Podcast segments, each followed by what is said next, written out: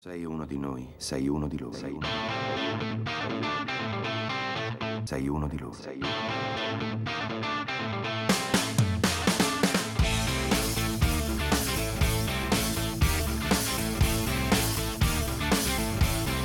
Inizia il gioco.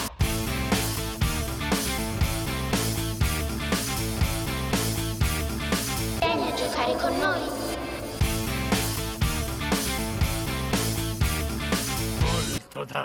Apprendere ancora tu hai.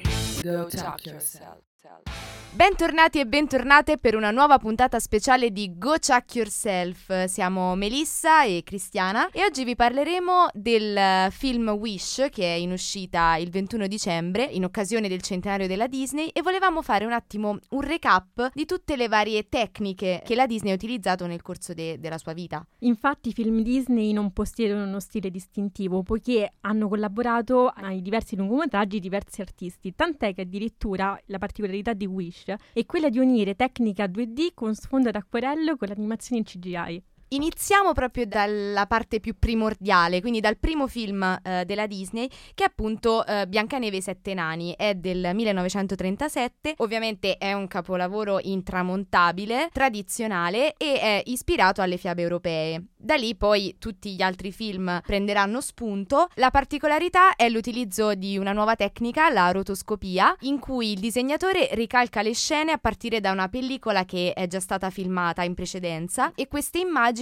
venivano proiettate su un pannello di vetro traslucido dove fungevano da supporto per l'attività di disegno. Attualmente questa tecnica è stata superata ed è stata digitalizzata. Un'altra innovazione è stata l'utilizzo della camera multipiano, infatti mm, in questo film si può notare anche una differenza tra le persone, i personaggi che sono in primo piano e lo sfondo. E questo è dovuto proprio appunto all'utilizzo di questa tecnologia che ha permesso scene tridimensionali offrendo quindi un aspetto anche più realistico. Tra l'altro questo stile realistico è legato anche alle scelte artistiche eh, nella presentazione dei personaggi, perché comunque i personaggi eh, sono molto approfonditi a livello psicologico, eh, come la regina mh, che eh, ha un comportamento freddo e istintivo, oppure Brontolo che comunque è un personaggio molto complesso. Quindi c'è questa specularità tra la profondità d'immagine e anche l'approfondimento psicologico dei personaggi. A differenza di Biancaneve, eh, Cenerentola ebbe uno stile completamente diverso perché Disney affidò a Mary Blair, un'illustratrice, la possibilità di creare i fondali. Era uno stile molto estroso, molto colorato, però Disney non volle affidarle anche il character designer de- dei personaggi perché non voleva confondere troppo lo stile Disney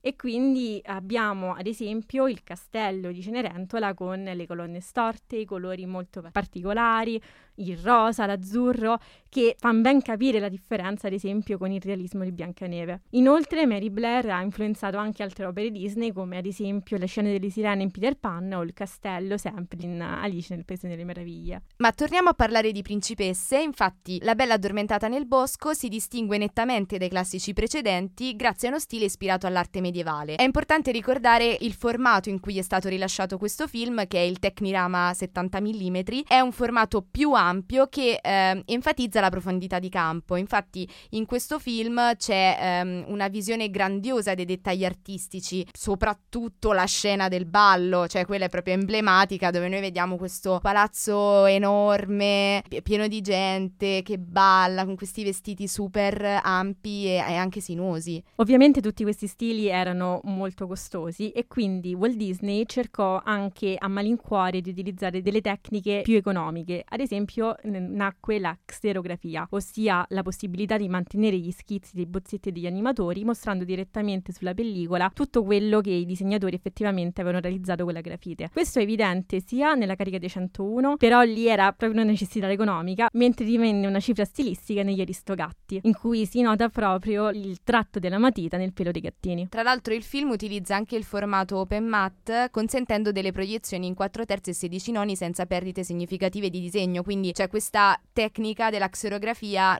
non comprometteva la qualità delle immagini, semplicemente era proprio un tratto stilistico. Tornando a parlare di balli e di innovazioni, dobbiamo assolutamente citare La Bella e la Bestia, poiché è il primo film a utilizzare il sistema CAPS di Pixar, permettendo appunto anche dei miglioramenti visivi, che anche qui è ben evidente nella scena del ballo. Infatti, rispetto ad esempio a quello della Bella Addormentata, è molto più, come dire, molto più fluida anche l'animazione, anche perché erano presenti molti più personaggi grazie proprio all'utilizzo di questa tecnica. Ma eh, cosa vuol dire CAPS? Allora, tu sei bravissima, tu prima me l'hai ripetuta, quindi adesso tu La ridico. la allora, Computer Animation Picture System. Bravissima. Mamma mia, come se l'avessi inventata io. Finora abbiamo parlato di principesse, di balli, ma adesso parliamo un po' di una favola, parliamo di animali e parliamo di Chicken Little, perché Chicken Little è molto importante perché ha segnato un cambio, diciamo, nel- nello stile utilizzato da- dalla Disney, soprattutto anche un cambio di soggetto, perché non si parla più di una fiaba europea, ma si parla di una favola, tra l'altro famosa in America, quindi sconosciuta nel resto del mondo. In questo film il protagonista è il pulcino Chicken Little che viene colpito in testa da una ghianda, si convince che il cielo stia cadendo, coinvolge i compagni di pollaio in un attacco di panico che poi li consegnerà tra le facce di una volpe. È molto importante perché Chicken Little si colloca in un periodo in cui la Disney è in crisi per quanto riguarda l'animazione, c'è un cambio di leadership e eh, quindi c'è un abbandono dell'animazione tradizionale e un passaggio alla computer grafica. Successivamente la Disney cercò comunque di eh, continuare con l'animazione 2D e fece un ultimo tentativo con la principessa Ranocchio. Purtroppo fu un- una delusione al botteghino per varie ragioni. Da una parte ci fu una pessima campagna di marketing e dall'altro, essendo anche la prima principessa nera, e si teneva anche una rappresentazione stereotipata della prima principessa di colore. La Disney di solito quando vuole puntare comunque a un successo eh, facile cerca di utilizzare o favole o fiabe.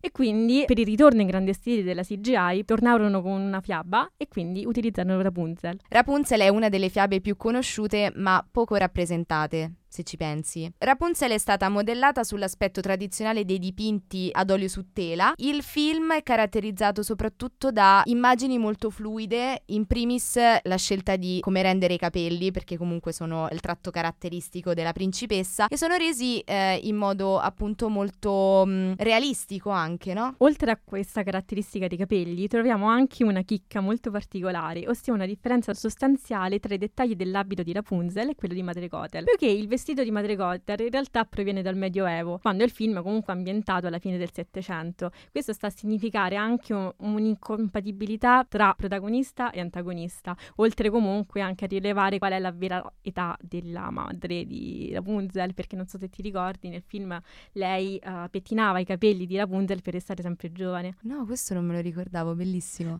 Comunque è impressionante come ci sia questo legame tra l'immagine e poi anche l'approfondimento dei personaggi, c'è anche questa cosa dei vestiti che per segnare il fatto che siano antagoniste e che siano incompatibili indossano dei vestiti appartenenti a delle epoche diverse. Cioè secondo me è veramente, è veramente bello e segnala anche questa accuratezza nello studiare i personaggi. Infatti la Disney con il prossimo film dedicato al centenario dell'azienda cercherà anche di richiamare questa estetica che omaggia appunto questo passato che era pieno di chicche, tant'è che si parlerà appunto di Asha, una ragazza di 17 anni che chiede aiuto alla Stella dei Desideri, tra l'altro richiama a Pinocchio, per salvare il regno medievale da Rosas. No, scusami, perché richiama Pinocchio? Riprende Pinocchio perché mh, la Disney ha sempre avuto una fissazione per la Stella dei Desideri. La- Questa Stella dei Desideri non è presente solamente in realtà in Pinocchio, ma anche ad esempio la principessa Ranocchio. Quindi mh, c'è anche proprio l'enfatizzazione, proprio il branding. La Sì. stella dei desideri è il branding, tant'è che è presente anche una piccola stellina che è adorabile. Nel- Nel trailer è veramente adorabile, tra l'altro io sono appassionata di Funko Pop, quindi spero che ne facciano una, una scatolina. E, e infatti Asha viene guidata da Star, un personaggio cosmico che si offre di aiutarla. Quindi c'è questa fusione che è stata resa possibile attraverso la lavorazione dei disegni e dell'ambientazione d'acquerello, estese non solo alle ambientazioni ma anche ai personaggi, con l'aggiunta di linee disegnate a mano e texture durante la composizione. Vi ricordiamo comunque che il film uscirà in sala il 21 dicembre, vi invitiamo ad andarlo a vedere, sicuramente noi ne riparleremo nelle nostre puntate. E Cristiana, grazie mille. Grazie a te come sempre. Vi salutiamo e vi diamo appuntamento sempre qua su Go Check Yourself. Sei uno di noi, sei uno di loro. Sei uno. Sei uno di loro. Sei uno.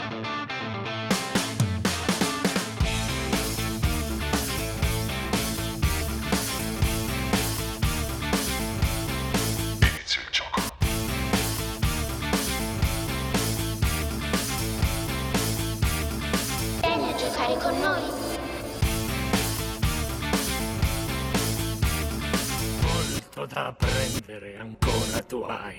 Go talk yourself. Go Chuck Yourself è un podcast realizzato da Roma 3 Radio, interamente da studenti e studentesse di Roma 3. Go Check Yourself va in onda ogni mercoledì dalle 16 alle 17 su radio.uniroma3.it.